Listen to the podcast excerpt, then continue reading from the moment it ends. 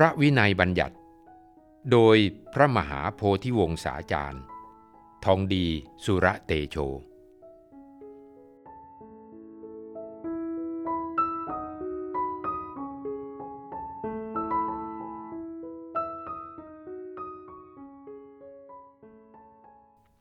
เสขียวัตร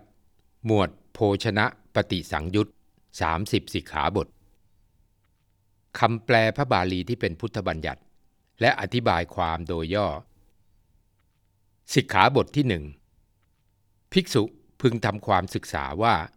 เราจักรับบิณฑบาตโดยเคารพคำว่าเคารพหมายถึงมีความเอื้อเฟื้อในผู้ตักบาตรหรือถวายอาหารรับด้วยความเต็มใจไม่แสดงความรังเกียจหรือดูหมิ่นสิกขาบทที่2ภิกษุพึงทำความศึกษาว่าเราจักแลดูในบาตรรับบิณฑบาตอธิบายว่าในขณะที่รับบิณฑบาตให้มองดูแต่ในบาตรและของที่กำลังจะตกไปในบาตรไม่ให้มองหน้าคนใส่บาตรและไม่ให้เหลียวมองของที่วางอยู่ข้างๆหรือมองไปที่อื่นสิกขาบทที่3ภิกษุพึงทำความศึกษาว่าเราจักรับบิณฑบาตมีแกงพอสมควรแก่ข้าวสุกอธิบายว่าในการรับบิณฑบาตพึงรู้จักประมาณในการรับโดยรับแกงหรือกับข้าวที่พอดีกับข้าวสุกท่านว่ากับข้าวปริมาณ1ใน4ส่วนของข้าวสุกถือว่าพอสมควรแก่ข้าวสุกไม่พึงรับเฉพาะแกงอย่างเดียวมากไปหรือไม่ยอมรับบิณฑบาตเฉพาะที่มีข้าวเปล่าหรือที่มีกับข้าวน้อยสิกขาบทที่4ภิกษุพึงทำความศึกษาว่าเราจักรับบิณฑบาตแต่พอเสมอขอบปากบาตรอธิบายว่าพึงรู้ประมาณในการรับบิณฑบาตไม่แสดงความโลภเห็นแก่ได้ออกมาพึงรับบิณฑบาตแต่พอเหมาะแก่ปากท้องรับพอเสมอขอบปากบาตรสามารถปิดฝาบาตรได้พอดีไม่พึงรับให้ล้นปากบาตรออกมาจนปิดบาตรไม่ลงหรือเมื่อรับล้นบาตรอาหารอาจหกไหลออกมาเปื้อนในกรณีมีพิธีตักบาตรเมื่อล้นปากบาตรพึงถ่ายออกไปโดยทันทีในกรณีเช่นนี้รับมากด้วยเมตตาธรรมไม่น่าตำหนิในกรณีที่เขาวางพวกดอกไม้ธูปเทียนพวงผลไม้หรือวางถาดวางใบไม้ไว้บนข้าวสวยที่เต็มบาตรอยู่แล้วท่านว่าไม่ชื่อว่ารับล้นบาตรควรอยู่เพราะไม่เลอะไหลและเป็นส่วนแยกจากบาตรในอัตถกาถาท่านแสดงว่าโภชนะที่ทำให้เป็นยอดดุจสถูปคือรับล้นบาตรแล้วพูนขึ้นไม่ควรแม้แก่ภิกษุอาพาธจะรับประเคนพร่ำเพรื่อในภาชนะทั่วไปก็ไม่ควรแต่โภชนะที่รับประเคนไว้แล้วจะรับประเคนใหม่ให้เรียบร้อยก่อนแล้วจึงฉันควรอยู่สิกขาบทที่5ภิกษุพึงทำความศึกษาว่าเราจักฉันบิณฑบาตโดยเคารพอธิบายว่าในการขบฉันอาหารนั้นพึงฉันอย่างสำรวมระมัดระวังมิให้มุมมามมิให้แสดงออกเหมือนไม่อยากจะฉันแสดงว่าอาหารไม่อร่อยไม่ถูกปากหรือมิให้ฉันด้วยอาการดูหมิ่นว่าเป็นอาหารระดับต่ำขาดรสชาติที่ดีไม่มีฝีมือในการปรุงเป็นต้นสิกขาบทที่6ภิกษุพึงทำความศึกษาว่าเราจักแลดูในบาตรฉันบิณฑบาตอธิบายว่าในขณะฉันอาหารพึงดูเฉพาะในบาตรหรือในจานข้าวของตัวเองไม่ให้มองลอกแลกไปฉันไปเป็นอาการไม่สำรวมหากมองดูรูปอื่นที่นั่งข้างๆเพื่อดูว่าขาดเหลืออะไรจะได้เจือจานส่งให้ย่อมทำได้สิกขาบทที่7ภิกษุพึงทำความศึกษาว่าเราจักฉันบิณฑบาตไปตามลำดับอธิบายว่าในการฉันพึงฉันอาหารให้ข้าวมีหน้าเสมอกันไปตามลำดับไม่ฉันเจาะลงไปเป็นช่องเป็นโพรงโดยใช้ช้อนตักหรือใช้มือหยิบข้าวหรือกับ ในที่เดียวจนแหว่งลงไปเป็นช่องลึกดูไม่งามสิกขาบทที่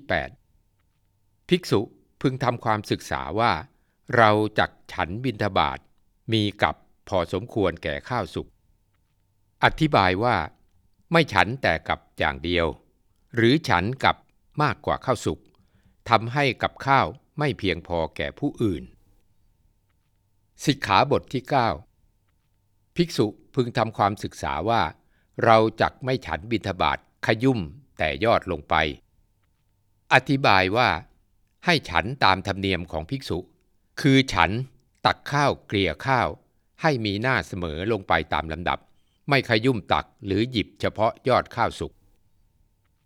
สิกขาบทที่10ภิกษุพึงทำความศึกษาว่าเราจักไม่กลบแกงก็ดีกับข้าวก็ดีด้วยข้าวสุกเพราะอยากจะได้มากสิกขาบทที่11ภิกษุพึงทำความศึกษาว่าเรามิใช่ผู้อาพาธจักไม่ขอแกงก็ดีข้าวสุกก็ดีเพื่อประโยชน์แก่ตนมาฉันอธิบายว่าในกรณีเช่นนี้หากขอแต่ญาติต่อคนปวารณาได้อยู่หรือเมื่อเป็นไข้ก็ให้ขอได้หรือขอเพื่อประโยชน์แก่ภิกษุอาพาธก็ขอได้สิกขาบทที่12ภิกษุพึงทำความศึกษาว่าเราจักไม่คิดที่จะตำหนิแลดูบาทของภิกษุอื่นอธิบายว่าในขณะกำลังฉันไม่พึงแลดูบาทของภิกษุอื่นด้วยคิดจะตำหนิหรือต่อว่าเมื่อเห็นว่าทำผิดหรือบกพร่องอะไรหรือตั้งใจจะค่อนขอดว่าฉันมุมมามไม่สำรวมเป็นต้นสิกขาบทที่13ภิกษุพึงทำความศึกษาว่าเราจักไม่ทำคำข้าวให้ใหญ่นักอธิบายว่าในอัตถกถาท่านว่าคำข้าวมีประมาณขนาดกลางระหว่างไข่นกยูงกับไข่ไก่ชื่อว่าคำข้าวไม่ใหญ่นักสิกขาบทที่14ภิกษุพึงทำความศึกษาว่าเราจักทำคำข้าวให้กลมกล่อมอธิบายว่าพึงทำคำข้าวให้กลมกล่อมไม่ใหญ่นักไม่เล็กนักให้พอเหมาะแก่คำในการฉันห้ามทำคำข้าวให้ยาวอย่างเช่นข้าวเหนียวย่อมทำให้ยาวได้คำข้าวที่ยาวเช่นนี้ท่านห้ามตามเสขียวัตรข้อนี้สิกขาบทที่15ภิกษุพึงทำความศึกษาว่าเมื่อคำข้าวยังไม่ถึงปากเราจักไม่อ้าปากคอยสิกขาบทที่16ภิกษุพึงทำความศึกษาว่าเราจักไม่ฉันสอดนิ้วมือทั้งหมดเข้าไปในปากสิกขาบทที่17ภิกษุพึงทำความศึกษาว่าปากยังมีคำข้าวเราจักไม่พูดคุยอธิบายว่ากำลังฉันอาหารอยู่หากในปากยังมีข้าวหรือกับหรือขนมอยู่ห้ามพูดออกมาเพราะอาจทำให้อาหารกระเด็นออกจากปากหรือสำลักได้อันเป็นการแสดงความไม่สำรวมและไม่งามสำหรับภิกษุสิกขาบทที่18ภิกษุพึงทำความศึกษาว่าเราจักไม่ฉันโยนคำข้าวอธิบายว่าในขณะฉันไม่พึงโยนคำข้าวเข้าปากแสดงถึงความรีบร้อนและไม่สำรวมของเคี้ยวและผลไม้น้อยใหญ่ท่านไม่ห้ามไว้สิกขาบทที่19ภิกษุพึงทำความศึกษาว่าเราจักไม่ฉันกัดคำข้าวอธิบายว่าเมื่อทำคำข้าวด้วยมือหรืออยู่ในช้อนแล้วพึงส่งเข้าปากให้หมดมิใช่กัดแค่ครึ่งคำแล้วถอนมือถอนช้อนรอจนเคี้ยวที่ฉันไปหมดแล้วจึงยกขึ้นใส่ปากใหม่เป็นอาการที่ดูไม่เหมาะแต่ในกรณีฉันของเคี้ยวฉันผลไม้น้อยใหญ่หรือฉันแกงอ่อมท่านอนุญาตเป็นอนาปฏิวาณสิกขาบทที่20ภิกษุพึงทำความศึกษาว่าเราจักไม่ฉันทำกระพุ้งแก้มตุยอธิบายว่าการฉันที่พักอาหารไว้ในกระพุ้งแก้มทำให้แก้มตุยขึ้นเหมือนลิงกินผลไม้ เป็นอาการที่ดูไม่งามสิกขาบทที่ 21ภิกษุพึงทำความศึกษาว่าเราจักไม่ฉันสลัดมือสิกขาบทที่ 22ภิกษุพึงทำความศึกษาว่าเราจักไม่ฉันทำเมล็ดข้าวตกอธิบายว่าพึงฉันด้วยความระมัดระวังมิให้เมล็ดข้าวตกเกลี้ยราดทำให้เลอะเทอะดูไม่งามและมิให้ถูกตำหนิว่าไม่เห็นคุณค่าของข้าวจึงทำตกหล่นโดยไม่เสียดายสิกขาบทที่ 23ภิกษุพึงทำความศึกษาว่าเราจักไม่ฉันแลบลิ้นอธิบายว่าไม่พึงแลบลิ้นออกมารับอาหารเช่นอาหารที่เป็นเส้นหรืออาหารอย่างอื่นแสดงถึงความรู้สึกอร็ดอร่อยกับอาหารนั้นสิกขาบทที่ 24ภิกษุพึงทำความศึกษาว่าเราจักไม่ฉันทำเสียงดังจับจับอธิบายว่าไม่พึงฉันอาหารอ้าปากเคี้ยวจะทำให้เกิดเสียงดังจับจับขึ้นท่านให้ฉันปิดปากค่อยๆเคี้ยวให้อาหารละเอียดแล้วค่อยกลืนอาหารจะไม่กระเด็นออกจากปากและไม่เกิดเสียงดังสิกขาบทที่ 25ภิกษุพึงทำความศึกษาว่าเราจักไม่ฉันทำเสียงดังซูดๆอธิบายว่าไม่พึงฉันด้วยการซดน้ำแกงจนเกิดเสียงดังซูดๆหรือฉันอาหารที่ร้อนเกินไปจนต้องเปิดปากเป่าลมไล่ร้อนดังซูดๆอันเป็นกิริยาที่ไม่งาม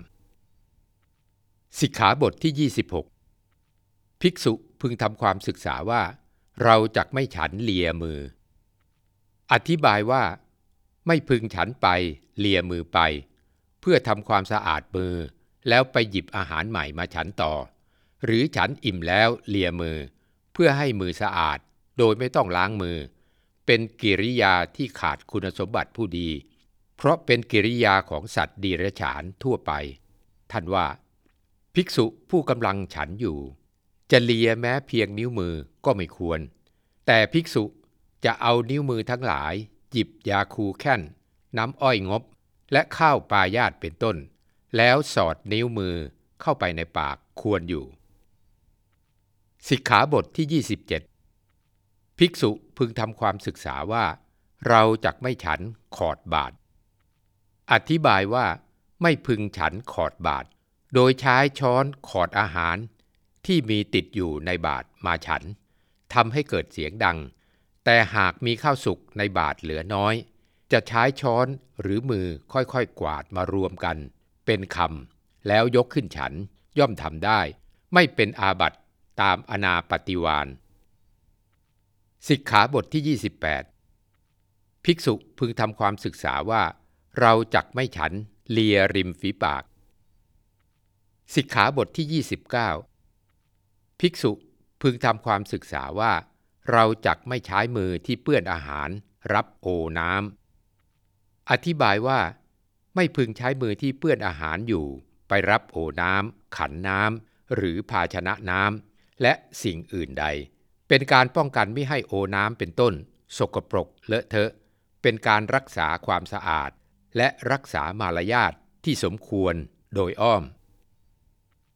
สิกขาบทที่ 30ภิกษุพึงทำความศึกษาว่าเราจักไม่เทน้ำล้างบาตรซึ่งมีเมล็ดข้าวลงในละแวกบ้านอธิบายว่าเมื่อล้างบาตรย่อมมีเมล็ดข้าวติดอยู่ในน้ำห้ามเทน้ำนั้นลงในละแวกบ้านโดยที่สุดแม้ในบริเวณกุฏิที่อยู่เพราะเมื่อเทลงไปเมล็ดข้าวก็จะปรากฏทำให้ผู้มองเห็นตำหนิได้ว่าไม่รู้จักคุณค่าของข้าวไม่รักษาหรือเจือจานให้ผู้อื่นที่อดอยากขาดแคลนอยู่และเมล็ดข้าวเหล่านั้นอาจเกิดบูดเน่าอาจนำพาสัตว์เช่นหนูหรือมดปลวกเข้ามาทำให้ชาวบ้านแถบนั้นเกิดความเดือดร้อนได้สรุปในโภชนปฏิสังยุตสิกขาบท30สิกขาบทนี้ถ้าภิกษุไม่มีความเอื้อเฟื้อพระวินัยฉันอาหารโดยไม่สำรวมระวังฉันโดยไม่สนใจธรรมเนียมปฏิบัติ หรือฉันมุมมามสกปรกทำให้เกิดความสกปรกเลอะเทอะถูกปรับเป็นอาบัติทุกกฎแต่ภิกษุที่มีความตั้งใจจะรักษาธรรมเนียมไม่คิดล่วงละเมิดแต่ไม่รู้ไม่ได้ศึกษาวิกลจริตหรืออาพาธไม่เป็นอาบัติ